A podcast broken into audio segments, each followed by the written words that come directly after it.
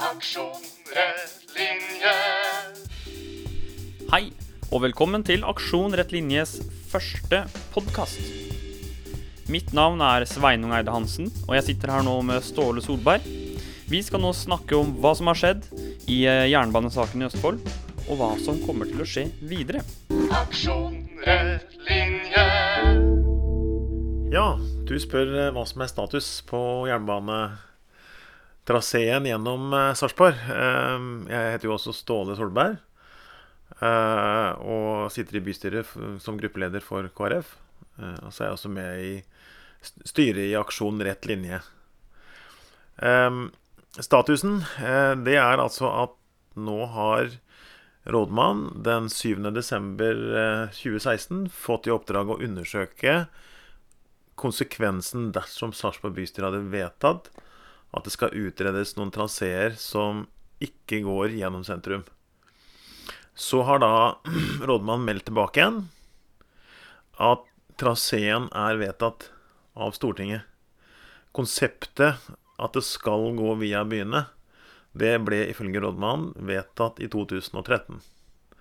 Og som en konsekvens av det så har vi fått beskjed om at vi har ikke verken mandat, myndighet eller mulighet en gang å vedta at det skal utredes traseer som ikke går over Sarpsfossen, som ikke går via dagens stasjon, og som ikke går over landet. Og da har vi på en måte sagt at eh, da må vi forholde oss til det.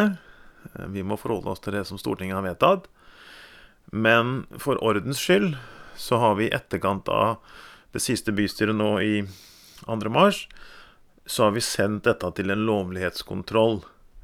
Fordi det er jo viktig at når Stortinget altså har vedtatt traseen i 2013 Det var for øvrig rart at ikke det var noe stor oppslag. I dag er det vedtatt. 120 hus skal rives i Sarpsborg. Altså, et demokrati bør jo være transparent. Man bør jo vite når og hvor beslutninger tas. Så at ingen fulgte med da når Stortinget vedtatt å rive 120 hus, at ikke det var en nyhet. Eh, Så for orden- ordens skyld så har vi jo bedt om at dette nå skal eh, undersøkes, at det er riktig, den informasjonen som vi har fått. For nå har jo også KrF eh, stemt for at vi skal Vi har stemt for planprogram for S-linja. Og det gjør vi fordi at Stortinget har vedtatt traseen. Eh, Vi kan ikke Når ikke vi har mandat til å vedta en gang å utrede noe annet, så må vi forholde oss til det. Eh, Men da må Stortinget ta ansvar for konsekvensene. Det er veldig viktig. Fordi skulle Altså, alle prosjekter har en risiko. Eh, Det kan være risiko for kostnadsoverskridelser. Det kan være risiko for altså kvikkleire og, og sånn. Og det kan være risiko for total mangel på måloppnåelse i forhold til kapasiteter osv. Og, så og da er det veldig viktig at de som har tatt beslutningen, er fullstendig klar over det og tar ansvar. Og det er Stortinget. Har vi fått beskjed om. Eh, jeg Ja. Vi, vi tviler jo litt på om det er riktig. Det er jo derfor vi har sendt denne lovlighetskontrollen. Eh, så får vi håpe at Fylkesmannen nå kommer med klare svar. Eh, klare og tydelige meldinger, så ikke vi ja, på den ene sida og på den annen side og At det liksom blir tåkelagt. Eh, så det er statusen nå. Mm. så, så videre når det gjelder statusen, så, så kan du si det er eh, Altså, Stortinget har eh, forplikta seg til, og regjeringen har forplikta seg til, en klimaavtale i Paris. Eh, den innebærer at eh, innen 2030, som er eh, kort tid eh, når man tenker eh, at det skal planlegges og bygges ferdig jernbane Innen 2030 så skal 30% av alle lange transporter i Norge gå på båt eller bane. Og innen 2050, som er litt lenger fram, så skal 50% gå på båt. Og per i dag så går eh, kun 2% av godstrafikken eh, mot Sverige på eh, Altså 98% går på lastebil. Og det vil si at eh, det går 3000 lastebiler i døgnet over Svinesund. Det er en økning på 5,5% i 2016. Ehm, så når du gjør om det til godstog, så, så Hvis du tar eh, ikke 3000, men 2000, eh, som kanskje er halvparten av volumet om noen få år, så er det 2000 lastebiler tilsvarer omtrent 50 godstog på 750 meter lengde. Og grunnen til at jeg sier 750, det er fordi det er det som er regjeringens ambisjon når de vedtok, og Stortingets ambisjon når de vedtok intercitytriangelet i 2009. Og lengden på et godstog har alt å si for godstogets konkurransekraft. Det ligger litt i logikken at du trenger én konduktør og én Altså, eller én lokfører, da. Ikke konduktør, men lokfører. Og du trenger én eh, klarering. Altså du får Ja. Det er masse system for å få et godstog fram, selvfølgelig, med sikkerhet osv. Og, og når det er dobbelt så langt, så blir det ikke dobbelt så mye eh, rundt det. Så det har veldig mye å si for, for godstogenes konkurransekraft. Eh, 750 meter lang godstog, 50 stykker i døgnet, eh, gjennom Sarpsborg, Fredrikstad, Moss. Så får vi veldig motstridende meldinger på at eh, nei, godstogene skal gå på østre linje. Eh, mens eh, det er ikke lenge siden vi fikk et brev fra departementet hvor det står veldig tydelig at hoveddelen av godstogene skal gå på vestre linje, altså via byene. Så vi er jo litt spent på hvordan de skal få disse regnestykkene til å gå opp. Og vi vil nå være veldig nøye med at Stortinget Altså, vi vil passe på at Stortinget ikke får lov å, på å si um, glemme det ansvaret de har. Uh, de, må på, de må kunne svare på enkle altså matteoppgaver. Hvor, hvor mange godstog skal det gå? Hvor skal de gå? Hvordan skal rutetabellen være? Hvordan skal du få fram 50 godstog i døgnet sammen med utenlandstog, eh, intercitytog og lokaltog? Eh, og, det, og, noe av hele det som er solgt inn som en sånn hovedsak eh, eller hovedmoment på den jernbanen som skal bygges, er jo at det skal binde sammen byene på i Østfold. Eh, det høres ut som en regional bybane og ikke som et intercitytog, men det er nå det de har eh, Så da skal Altså, det er et hovedmål, og så skal du ha utenlandstog og intercitytog til Oslo og 50 godstog. Jeg tror eh, Jeg tror det blir vanskelig. Mm. Ja. Så det var en lang utredning på det, men det er altså eh, både status og, og de utfordringene vi ser da i forhold til å få dette gjennomført. Um, ja, så går det an å si litt om uh, om fremføringen over Sarpsfossen. Um, det er sånn i samfunnet vårt at uh, på alle store prosjekter så skal det gjennomføres en risiko- og sårbarhetsanalyse. Ja. Uh, og det skal være Det skal følge en helt bestemt modell. Uh, med fargekoder. Rød, rødt hvis det er stor sannsynlighet for at noe kan skje, og stor, stor konsekvens. Eh, og, så er det gult og grønt. Eh, det er ikke gjennomført noen ROS-analyse enda. Så vi stiller jo store spørsmålstegn ved at Og det er altså denne modellen? Ja, det er den modellen. Mm. Og, og, og ROS skal gjennomføres to ganger. Risiko- og sårbarhetsanalyse skal gjennomføres to ganger. Først så skal den gjennomføres på et oversiktsplannivå med fokus på alternativer. Altså hva, hvor, hvorfor må du gjennomføre det du har tenkt å gjennomføre? Hvorfor kan du ikke gå utenom? Hvorfor kan du ikke gjøre noe annet? Altså med fokus på alternativer. Så når man har bestemt seg for at jo, men dette må gjennomføres, så skal du gjennomføre ROS-analysen igjen med fokus på avbøtende tiltak. Og det vil si Ja, det vil si at du bygger eh, støyskjermer, eller hvis det er fare for eh, kvikleireut- eh, at du kanskje bygger en, nærmest en, en demning. Eh, som Istedenfor å demme opp vann, så demmer du opp leire. Eh, at du gjør masse sikringstiltak for å hindre både konsekvens for, for um, ulykker, men også konsekvens for miljø, eh, for fornminner osv. osv. Eh, støy. Eh, ja. Og, og nå er det altså vedtatt at dobbeltsporet skal gå gjennom Sarpsborg by.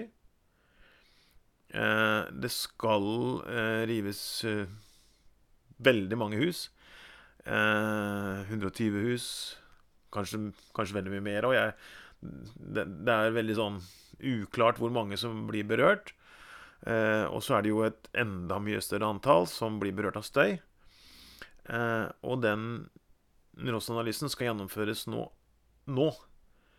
Eh, Etter de har bestemt ja, så man mener vel det at man skal gjennomføres eh, altså med fokus på alternativer. At alternativene er tre traseer over Rådhusen, tre traseer over Landet, tre traseer over Taris. Eh, men for meg så er det bare varianter av det samme. Et, altså et alternativ vil jo være at du tenker eh, hvordan, hvordan kan vi unngå at gods går gjennom byen?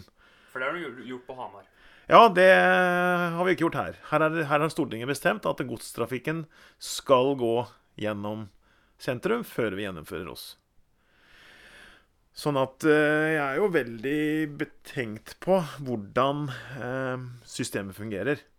Og lei meg, rett og slett, på demokratiets vegne. Og på Fordi hvis det er sånn at Stortinget vedtok dette i 2013 Nå er det for så vidt allerede siden 2009 eh, har jeg fått beskjed i fylkestinget om at eh, traseen er vedtatt.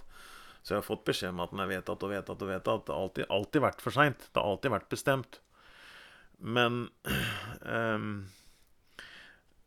Hvis det er noe sånn, da, at det ble vedtatt i 2013, hvor, hvorfor har uh, Sarpsborg Arbeiderblad, hele det politiske miljøet, eh, bystyret hvor- hvor- Hvorfor har vi liksom ikke bare vært krystallklare på at dette er ikke noe vi skal Altså, hvorfor har vi holdt på med denne debatten nå fram til rådmannen fikk la- avklart det 22. mars 2017, at det er ikke vi som vedtar det? Det er eh, Ja. eh, det, er, det er ille uansett, da. Fordi at hvis det er sånn at Stortinget har vedtatt så burde vi ha fått beskjed om det før. Og jeg tror rett og slett ikke at eh, Altså, hvis det er sånn at Stortinget har vedtatt det, så eh, da vet vi en ting, nemlig at hvis det er en statlig regulering, hvis det er bestemt at det skal være statlig regulering Det ble det bestemt i forhold til Flytoget. Til Gardermoen. Da er det Stortinget som vedtar traseen. Det er staten og, og, og, og Stortinget som vedtar traseen. Og det er en demokratisk prosess, men man må henvende seg til de som skal vedta det. Det er statlig regulering. Eh, så i en statlig regulering er staten som bestemmer. Eh, I en kommunal regulering, sånn som det er snakk om her, så er det også staten som bestemmer. Og Det er jo et kjempeparadoks. Er, uansett så er det staten som bestemmer. For Stortinget har vedtatt eh, at traseen skal gå gjennom Sarpsborg uten at det er bestemt at det skal være statlig regulering. Så eh, jeg har ingenting imot at Stortinget vedtar traseen. Men da må, da må det først bestemmes at det skal gjennomføres en statlig regulering. Og så må jo alle som ønsker å påvirke og drive lobby, må jo henvende seg til Stortinget. Da har jo ikke bystyret den Da er jo vi bare en høringsinstans eller en, en, en lobby eh, Mens nå er det altså Nå er det en, en, en, bastard, vil jeg si. For det er altså kommunal regulering. Eh, men staten har bestemt hva vi, hva vi skal bestemme. Vi, noe, vi, vi, skal, vi skal bestemme Nå skal vi bestemme hvilke tre traseer over Taris. Det skal bystyret bestemme. Taris blir ødelagt uansett. Mm. Og hvis du beholder Taris-bygningen som sådan, men du knapt ser vannet. Og du har eh, jernbane eh, på begge sider, holdt jeg på å si. Og du har tre spor eh, jernbane som kanskje dekker veldig mye av vannflata foran eh, Ja, og grøntarealet. og grøntarealet, og, og, og dekker så du nesten ikke ser elva. Eh, Pluss mulig vei. pluss firefeltsvei som skal bygges sammen med broa, eller altså, jeg vet ikke åssen dette er. Så da Da um, Ja, da blir det ødelagt uansett, og da, da Hvis det blir ubeboelig og bare Hvis du tar vare på det, men det er en vits, da, så kan du egentlig like godt ødelegge det, tenker jeg. Det hvis du skal ta vare på det, så må du kunne ta vare på det på en ordentlig måte. Eh, ja. Og Sarpsborg har ikke en eh, god historie med å ta vare på bygg, hvis vi bare ser på Borga Sissel, som skal forvalte Mm. kulturminnene til Sarpsborg. Der står du allerede og forfaller. Ja.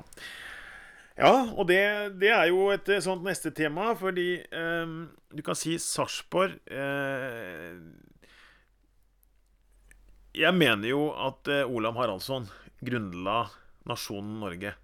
Selv om vi hadde konger før, så, så skjedde det noe med Olav Haraldsson. Eh, da ble Norge samla til eh, Eh, altså, det ble ikke delt etterpå det. Det ble samla til ett rike. Eh, og hele kulturen endra seg. Eh, kristningslovene på Moster gjorde jo at eh, eh, alle skulle ha fri på søndag, selv slaver. Det skulle være likhet for loven. Altså et så utrolig radikalt og grunnleggende prinsipp at du kunne ikke gjøre som du sjøl ville en gang med dine egne treller. Altså eh, det, var, det var utrolig radikalt. Så er det sånn at det er bygd kirker til minne om Olav Haraldsson.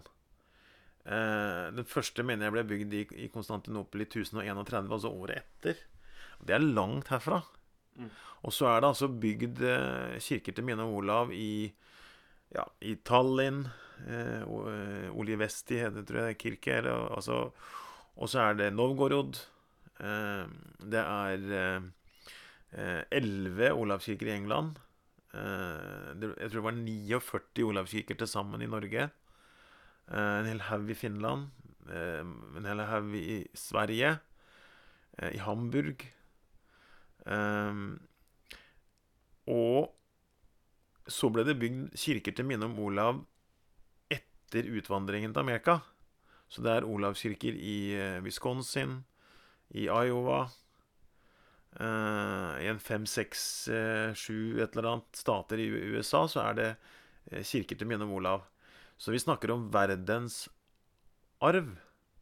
Ja. Altså eh, en person som Du bygger bygninger til minne om denne personen på 1800-tallet, altså 800 år etter hans død. Eh, det er Olav kirke i India, Isle of Man Altså, det er, det er altså eh, Så dette påvirka jo vår kultur. Ja. Eh, og derfor så mener jeg at når du snakker om verdensarv, så Ja, har Olav bygd noe sjøl? Ja, han har bygd Olavsvollen. Ja, men det er bare en jordhaug. Ikke sant? Ja. Ja. Uh, skal vi si det sånn? En helleristning er bare en strek i fjellet. Uh, altså, hvis vi begynner sånn uh, Olav Haraldsson bygde altså den vollen rundt eh, Sarpsborg, Byen Borg, ja. byen Borg, som er omtalt i Snorre. Det, det er også unikt. Ja. Den gangen som eh, Sarpsborg ble bygd, så hadde du to byer i Norge. Det var Nidaros, og det var Tønsberg. Så kom Bergen, eh, mener jeg, like etterpå. Men, men Og jeg har fått litt sånn eh, pepper for at jeg har sagt at det var Norges hovedstad. Eh, eh, og, og det er kanskje fordi at man mener at en hovedstad har en helt egen definisjon. Men det var Uansett, da, så var det I Olav- praksis. Ja, det var Olav Haraldsson sin hovedstad, altså hovedby. Eh, fordi eh, når han var i Nidaros, så var det veldig mye mer eh, opposisjon. Eh, og det endte jo med at det var der han falt også, når han kom tilbake fra Gardarriket. Eller Russland, når han hadde måttet rømme. Eh, og var borte et par-tre år. Men eh, I Sarpsborg så var familien hans. I Sarpsborg hadde han ro og fred. Og her, her var eh, biskop Grimkjell. Eh, og her var eh, Sigvald Skall. Altså disse som eh, Altså, hvis du tar altså disse kristningslovene på Moster, som skal feires i 1024, da, helt sikkert eh, Strategien ble lagt i Sarpsborg. Helt sikkert. Det var her, det var her han eh, oppholdt seg og tenkte ut og, og, og rådførte seg med de andre og, og la en strategi for hvordan, hvordan han skulle regjere dette landet, da. Ehm, og og så har jo eh, Så har jo på en måte Borregaard altså Etter hvert så, så så jo altså Olav så jo fossen som en beskyttelse, først og fremst. Altså Elva går jo i 90 grader. Først opp fossen, og så går den i 90 grader. Så at han hadde på en måte to sider beskyttelse. Og så bygde han Olavsvollen på de to gjenstående sidene. Eh, og så hadde han jo selvfølgelig den fordelen at da kunne ingen flåte eh, komme overraskende opp elva. For det tok jo tid å ro, ro mot strømmen. Eller, mens han sjøl kunne komme fort ut på havet hvis det var behov. Eh, for det var jo det verste i den tida, å bli få overraskende angrep på båter som ikke var bemanna, så hele flåten din sank før du fikk kommet i gang. Så, så det å ha beskytta båtene var jo Så han så en beskyttelse mm, på flere måter da, her oppe. Um, ja. Um, Men det må jo også ha vært et sentralt sted hvor folk ferd, ble ferda gjennom landet. Ja, ja, ja. Det var, og det var helt sikkert en masse mennesker som, som bodde her også før, før, før Olav kom.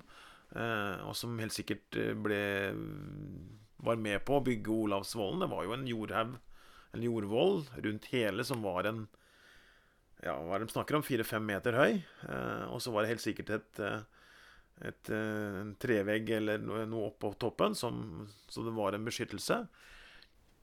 Så men jo, men så, så, så Borregaard, altså eh, Etter hvert så ble jo vannet Så så man jo vannet som mulighet for å produsere altså sagbruk, og etter hvert, energi.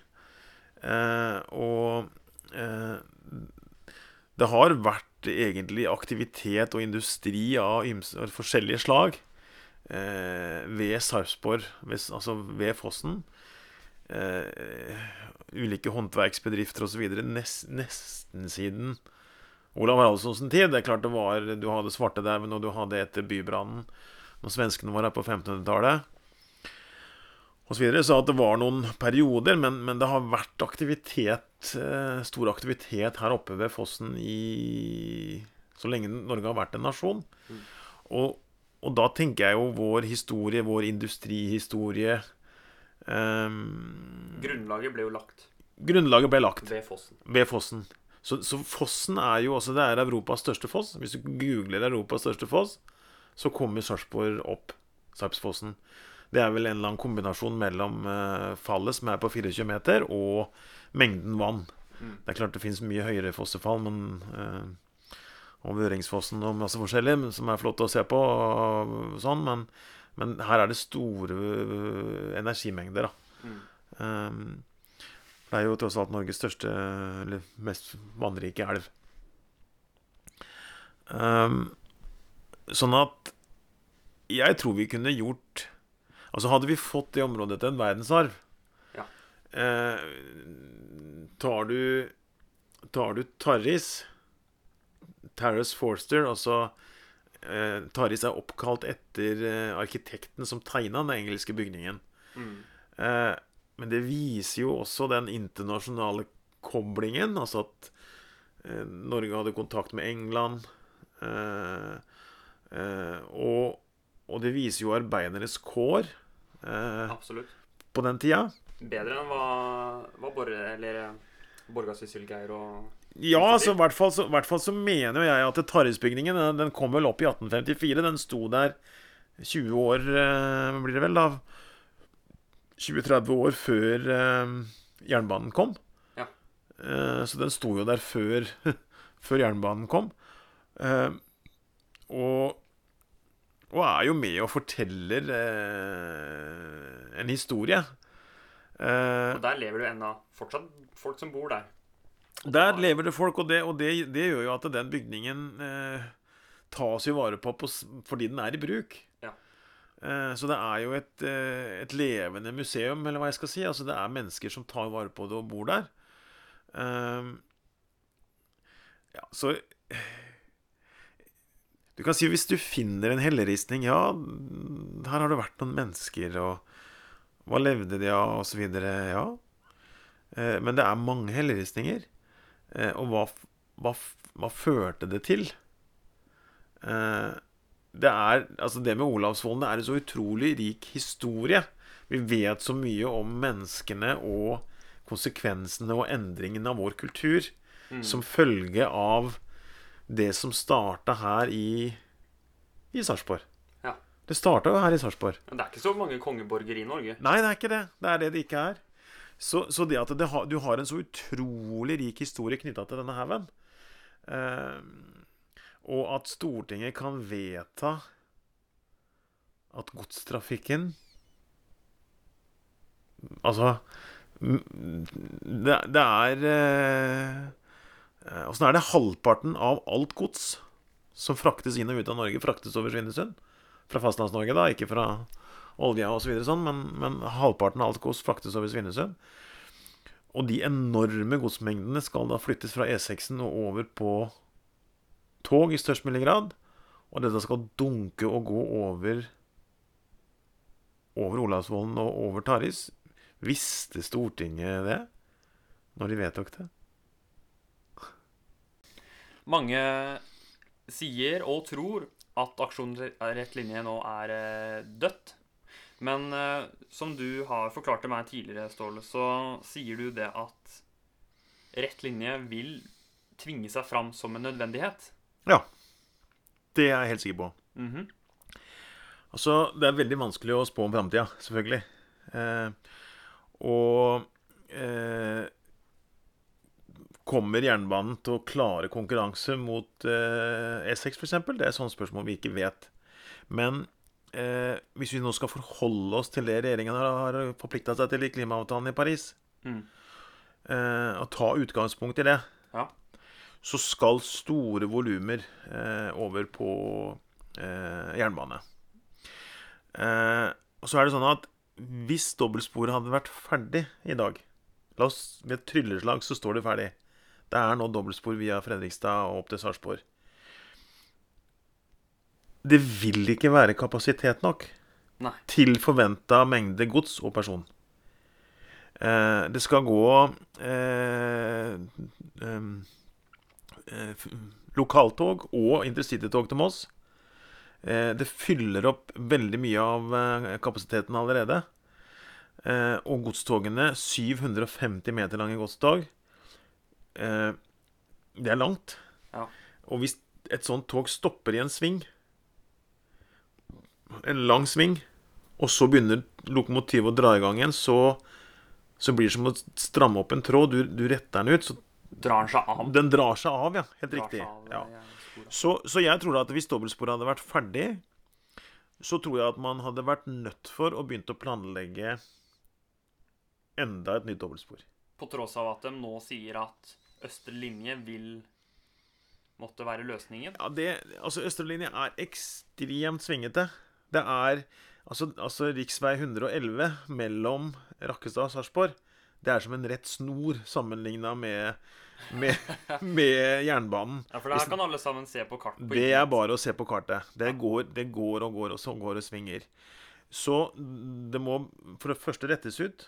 Ehm, eh, altså Hvis vi snakker om 50 godstog i døgnet på 750 meter, så snakker vi om 100 godstog i døgnet på halve lengden. Ja. Eh, det, det lar seg ikke gjøre. Nei.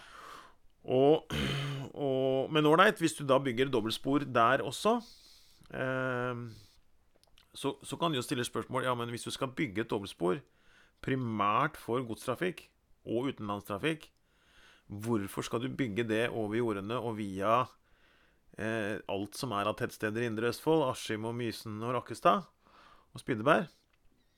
Eh, sånn at da er det bedre å bygge det rett, rett linje fra Sarpsborg eh, til Ski. Og, og derfor så tror jeg at hvis det dobbeltsporet hadde vært ferdig, så vil det veldig fort begynne å, å, å, å um, At noen vil begynne å tenke på å, gå da fra Sarpsborg, rett til Kalnes-sykehuset, og rett videre til Ski. Skal du utvide østre linje til et dobbeltspor, så tror jeg at når du kommer ned til Ise, så kan du ikke svinge rundt og til Haflund og retning Sarpsborg sentrum igjen, og så 180 grader enda en gang for å komme sørover igjen. Så da tror jeg du måtte kjørt fra IC. eh, f- fulgt Isesjøen, bora deg gjennom eh, Sandbakken, Mm. og truffet dobbeltsporet ut på sletta ved Skjemei kirke. Ja. Der skal jo dobbeltsporet gå inn mellom Sandbakken og Skjeberg kirke. Fordi at fra Sarpsborg og sørover eh, så trenger du ikke fire spor. Nei. Men fra Sarpsborg og nordover så trenger du fire spor hvis, hvis det ene dobbeltsporet går ned til Fredrikstad særlig, eh, og, og er en regional bybane, så trenger du enda et dobbeltspor til utenlandstrafikk og, og godstrafikk. Hvis ikke jernbanen lykkes, så må vi utvide E6-en. Men det vil jo da stride mot eh, det Stortinget hadde bestilt. Ja, det vil det, Jeg kan ikke forstå at Stortinget får det de har bestilt. Nettopp. Eh, du kan si det kan jo bli eh, finanskriser, eh, økonomisk nedgang Men hvis vi skal tro på en framtid med fortsatt handel og fortsatt vekst, fortsatt befolkningsvekst, sånn som vi ser ut til å få, så enten så må godset gå på jernbane, eller så må det gå på veien. Mm. Skal det gå på E6-en, så må E6-en utvides. Eh, svenskene er jo veldig tydelige på at de, de, de Altså, det er kun én megahavn i Norden. Det er Göteborg. Ja. De ønsker å utvikle den. De ser på Norge som et viktig marked. Eh, Ann Sofie Hermansson, som er ordfører i Göteborg, har akkurat vært og hørt på henne, og hun, hun eh, sier at Stockholm er misunnelig på det som skjer. Eh, og de ønsker å være eh, Norges store havn. Men vi kan ikke ha så mye lastebiler, sier hun. Nei. Det må komme på tog. Eh, og, eh, og han eh, ehm, Bjørn Rosengren, tidligere samferdselsminister i, i Sverige, eh, han sier jo at det er to baner som eh, det er utrolig lønnsomt å investere i. Eh, det er to som er viktige, sier han. To som er viktige. Det er Malmbanen, Kiruna Narvik, og det er eh, Oslo-Göteborg. Ja. Og han snakker om gods, gods, gods. Mm. Eh, han sier at eh, nå satses det jo på dobbeltspor mellom, og, og, og, og høye hastigheter og sånn, da, mellom Oslo og Stockholm. Så avbryter han seg sjøl. Og så sier han nå skal ikke jeg ta ned denne banen, for den er jo viktig, sier han. Og så sier han at jeg jobber jo i Han sier handelskammeret i Stockholm, så jeg skal ikke ta ned denne banen, her banen. Men den har jo ikke alls den samme finansielle betydelse som Oslo-Göteborg. Ja.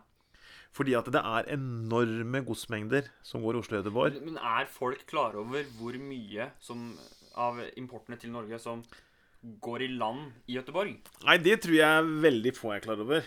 Eh, men det er altså sånn at eh, Ja, KGH Vidar Gundersen i KGH KGH har 750 ansatte rundt om i verden og fasiliterer på en måte grensetjenesten for myndighetene i, i mange land. Mm. Eh, og, og, og han sier noe om at eh, ved siden av internett så er altså konteineren en av forrige århundres store oppfinnelser. Ja. Eh, du frakter ting i konteiner. Og konteinere er på en måte eh, Holdt på å si at det er en stor, diger datamaskin. Altså, selv om det er tusenvis Altså, det er jo nesten 20 000 konteinere på de nye, altså store båtene. Ja. Eh, og, og så vet selvfølgelig datamaskinen veldig nøyaktig hvor, hvor hver eneste konteiner er. Ja. Eh, eh, og, og det gjør at eh, man veldig effektivt kan eh, dirigere containerne dit de skal. Mm. Eh, så det er altså én én megaport, altså én stor havn i Skandinavia. Den heter Göteborg.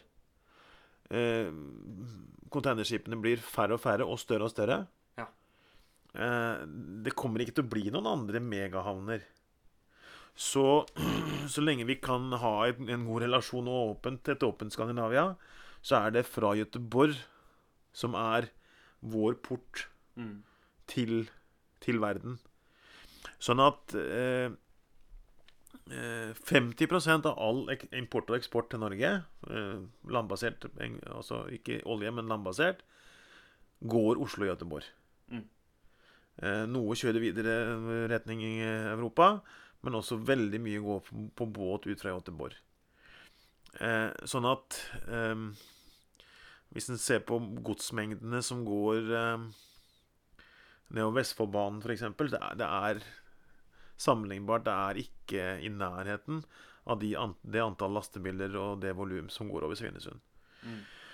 Sånn at eh, når du tar med det, så blir det veldig rart å, å liksom høre at eh, eh, toget må gå der folk bor. Når vi er på seminar i Sverige, så er det jo ikke et ord om Det, det handler om gods, gods, gods, gods, og så kommer vi hjem, og så hører, hører vi at Men toget må jo gå der folk bor. Nei, så jeg tror, eh, jeg tror det blir rette linjer. Eh, selv om dobbeltsporet hadde vært ferdig, så må det rette linjer. Og hvis dobbeltsporet hadde vært ferdig og går via Sarpsborg og, og, og Fredrikstad, så tror jeg at du måtte bygd eh, fra Sarpsborg og rett til Ski. Og sånn som jeg egentlig kunne ønske meg dette her, så ville jeg hatt det sånn at eh, hvis du tenker sørfra Dobbeltsporet kommer fra Halden. Du kommer til Rålsøy. Eh, krysser Glomma ved Østfoldhallen omtrent, eller ved godsterminalen. Så ville jeg i stedet for å gått videre mot Råde stasjon, så ville jeg gått retning Solli. Ja. Det er en, en ny tanke, eh, men vi har hatt den lenge. Men eh, vi har på en måte bare forholdt oss til de alternativene som Jernbaneverket har lagt fram, Ja. og ikke vil lansere vår egen. Eh, så vi har forholdt oss til at vi vil ha en ny vurdering av alternativ 2B, som aldri har blitt vurdert ordentlig. Og den går retning Råde stasjon. Men hvis du nå går retning Solli, så krysser du E6 på Solli. Ja. Så følger du E6-en mot Moss. Mm. Og så må du finne ut åssen du gjør når du kommer til Vannsjø. Men da Når du da i framtida eh, kanskje må utvide Mm. For jeg tror at eh, lokaltrafikk, intercitytrafikk, godstrafikk, utenlandstrafikk eh, Uansett åssen du snur og vender på det, så blir, så blir det et kapasitetsproblem. Ja. Så, og når du når det kapasitetsproblemet, så, så, så kunne du bygd fra Solli og rett til Ski. Mm. Eh, så fra Sarpsborg, eller fra nede i Glomma, da, så ville du hatt fire spor innover. Eh, og da kunne du hatt eh, utenlandstrafikk og godstrafikk rett til Ski, og kanskje på utsida av Ski sentrum også. Og på en eller annen måte komme seg til Alnabru. Fordi at eh, Ja. Hvis klimaavtalen skal nås. Så er det enorme volumer som skal bort fra E6. Mm. Eh, og da Da kreves det kapasitet. Mm. Og hvis du skal ha store volumer med persontrafikk, og, altså både eh, lokal og intercity osv., og, så videre, og fylle opp et dobbeltspor med det, Mm. eh, også gods på toppen, og utenlandstrafikk på toppen, eh, og kanskje også erstatte flyene, eller ikke bare kanskje, men helt sikkert erstatte flyene, i Ja. stor grad. Altså, nå tenker jeg jo ikke fly rundt i hele verden, men Men Oslo, Göteborg Oslo-Göteborg. for eksempel. Fordi at det, det og er København. Nettopp. Nettopp. Fordi at det, eh, det er eh, mange bedrifter i Østfold som ser det poenget. De kan ha en leverandør, f.eks. en underleverandør, en leverandør i Polen. Plutselig så er det oppstått et eller annet.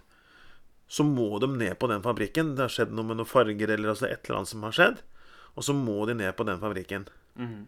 Hadde de kunnet kommet til København på morgenen Mhm. og rekt morgenflyene ut til de ulike stedene i verden, så kunne de eh, kommet fram 10-11-12 på dagen. Mm. Men nå må de først til Gardermoen, og så må de til København. Og da rekker de ikke morgenflyene. Og så kommer de ikke fram dit de skal før på ettermiddagen, og da er kontorene stengt. Så må de ta arbeidsdagen dagen etter, og så må de ta gjenturen dagen etter der igjen. Ja. Da blir det tre dager. Eh, bare for å ta en times eh, oppklaring, eller hva det måtte være. Eh, sånn at det å kunne komme seg til København og være der klokka syv, åtte, ni om morgenen, mm. det er eh, Og kanskje før det òg. Og da kan du si at eh, det å komme seg på toget med så mye enklere sikkerhetssjekk eh, og Og selvfølgelig slippe å måtte kjøre til Gardermoen i tillegg. Helt riktig. Og, og hvis toget da hadde brukt to timer til Göteborg fra Oslo, Mm. og to timer til til København, og du, du sover eh, bedre i et togsete enn et flysete, for å si det Ja. sånn du? Du, har, du har litt mer plass rundt deg. Mm. Så, så jeg tror det blir eh, Ja, jeg tror, jeg tror de rette linjene vil måtte komme. Mm, Før eller siden. Før eller siden. Da er det jo synd da at vi går glipp av den muligheten vi har nå. Eller har hatt. Ja, det, det, det må jeg si. Eh, Det er jo Det er på en måte litt bittert. ja, det er veldig bittert. Eh, fordi hvis, hvis vi snakker om en eh, regional bybane, da Ja. eh, Som ikke, behøver å gå i 250, men som kunne gått veldig mye saktere og mye lettere materiell, mm. så behøver det ikke å være så stive linjeføringer og så forferdelig dyrt prosjekt Ja. å- å- å pløye seg gjennom. Så det er forskjell på å bygge baner for eh, to-trevogners lette og ikke så eh, raske tog, mm. som det å skulle bygge for 1500 tonns eh, godstog. Ja. Eller, eller, eh, eller tog som går i 250 km. Eh, altså, det er stor hastighet. Ja. Eh, sånn at eh, Eller 300 for den del òg. Kunne Mm. egentlig kjørt i 300. Der tror jeg det går en grense. Eh, men Stortinget har vedtatt at det skal opp i 250 km i timen. Stortingets mål om hastighet nås ikke. Stortingets mål om kapasitet på gods nås ikke. Eh, jeg tror ikke Stortingets mål om kostnader, altså investeringsrammen, nås. Eh, jeg tror ødeleggelsene i Sarpsborg og Fredrikstad kommer til å bli enormt mye større enn gevinsten vi får. Så jeg syns det er et eh, Ja, jeg synes det er et trist prosjekt, sånn som det er nå. Og mens vi krangler, så fortsetter flya å gå over hodene våre. Det gjør de, men jeg håper jo, i og med at Stortinget Vi får beskjed om at Stortinget har vedtatt dette her, så håper jeg jo at Stortinget er klar over hva de mm. gjør. Den bygger altså hovedforbindelsen mellom mellom Oslo og Gøteborg. Det bygger de 15 km ekstra lengde. Krappe svinger nedom Fredrikstad, opp igjen til Sarpsborg. Bygger i en S. I området vårt så er det 18 km ja, fra Råde, med plass litt sør for Råde, og, og, og til eh, Skjeberg så er det 18 km luftlinje, og det er 36 km, eller 34 km rundt. Ja. Så det er uh... Det er eh, stor forskjell. Ja, og så er det forskjell på å gå to mil gjennom by, altså så langt som det overhodet er mulig å dele Sarpsborg og Fredrikstad eh, på langs. Du, du, du, du, du treffer så mange boligfelter og boområder som overhodet mulig, i stedet for å gå to kilometer på tvers av byområdet, det som er skravert som gult Mm. på kartet, midt mellom Fredrikstad og Sarpsborg. Men det hadde vært fantastisk da, hvis det hadde vært et, eh, et lokaltog, en slags bybane, som stoppa på disse stedene der folk faktisk bor. Ja, Men det gjør jo ikke det. Nei, det, det, og det hadde vært fantastisk. Og det å bygge et dobbeltspor Men du kan si hvis du hadde hvis du hadde tatt utgangspunkt i den banen vi har, Ja. og så eh, Hvis du skal bygge et, et, et ekstra spor på den, som kun skal tåle lett materiell, Mm. eh, så kan jo den Altså, altså hvis, hvis du nærmer deg trikk, da, Ja. så kan jo den gå ned i en bygate, den. Ja. Eh, og, da, og da kunne du ha bygd et dobbeltspor, eller i hvert fall eh, møtespor på mange, mange plasser, da, uten at du skjærer igjennom boligfelter og Altså, det er så stor forskjell på hastighet og på godstog i forhold til da eh, et sånt eh, mer lokalt eh, tog som stopper å ta med seg folk og fyker videre. Det hadde jo vært fantastisk, det, fordi at Sarpsborg og Fredrikstad sammen utgjør jo en stor region. Ja. Over 100 000 innbyggere. Ja, Og, altså og, det er, og det er jo ikke en av de minste stedene i Norge heller. Av, når, når du ser på befolkning og sånn. Og Bybanen i Bergen har vært en suksess. Potensialet ligger jo, ligger jo der. Det gjør det. Og hvis du eh, Altså, Østlandssamarbeidet er en sånn sak som heter hvor det er fylkene på Østlandet som eh, møtes og er sammen, og de har konkludert for noen, noen år siden at eh, hvis man skal nå eh, kollektivmålene, så må man ha skinnegående lokaltrafikk i storbyområdene på Østlandet utenom Oslo og Akershus. Og hvor er storbyområdene på Østlandet utenom Oslo og Akershus hvis ikke Sarpsborg og Fredrikstad regnes med? Så, så de har på en måte sagt at skal man nå kollektivmålene, så må man ha skinnegående lokaltrafikk. Ja. Og så er det sånn at hvis du ser på Oslo, så er det veldig mange flere mennesker. Mm. Men tar du befolkningen oppover langs en av T-banene eller en av eh, Ja, eh, oppover Groruddalen f.eks., eller et eller annet sånt noe. Eh, og ser hvilke befolkningsmengder som da på en måte sogner til her, dette her sporet. Mm. Eh, For i Oslo så er det jo mange sånne spor i mange retninger. Og at vi da kunne hatt marked for et lokalt skinnegående tilbud i Nedre Glomma, som stoppa på alle de tidligere stoppestedene. At du kunne tatt eh, toget fra Skjeberg Mm. til eh, Sarpsborg eller til eh, Alvim og vært og handla der, eller eh, hvis du bor et eller annet sted langs linja og går på videregående på Glemmen, eller eh, Altså hele veien, hvis, du, hvis dette stoppa og stoppa på alle disse stedene, og ikke minst hvis du hadde fått et felles eh, trafikknutepunkt midt mellom byene På Rålsøy. på Rålsøy, Ja. så ville dette ha vært en tilbringerbane. Da ville veldig mange mennesker kunne tatt med seg paraplyen sin, gått eh, fire, fem, seks, sju minutter til nærmeste stasjon istedenfor å skrape bilen. Eh, og for is eller hva det måtte være. Kommet seg på toget, kjørt til Rålsøy istedenfor å parkere og stå og hutre og betale på automat og, og sånn, så bare er man innafor under tak Idet du, i det du har kommet på lokalbanen, Så så kan du ta ned paraplyen, og så Ja. er du tørrskodd eh, nesten helt til jobben. Jobben i Oslo, eller hvor det måtte være. Veldig interessant å høre. Og hyggelig at eh, du ville ta den praten her, Ståle. Bare hyggelig. Aksjon rett linje er ikke død. Det hører vi jo, det hører vi jo nå. Så eh, blir spennende å følge med videre. Bare hyggelig. Aksjon, rød linje.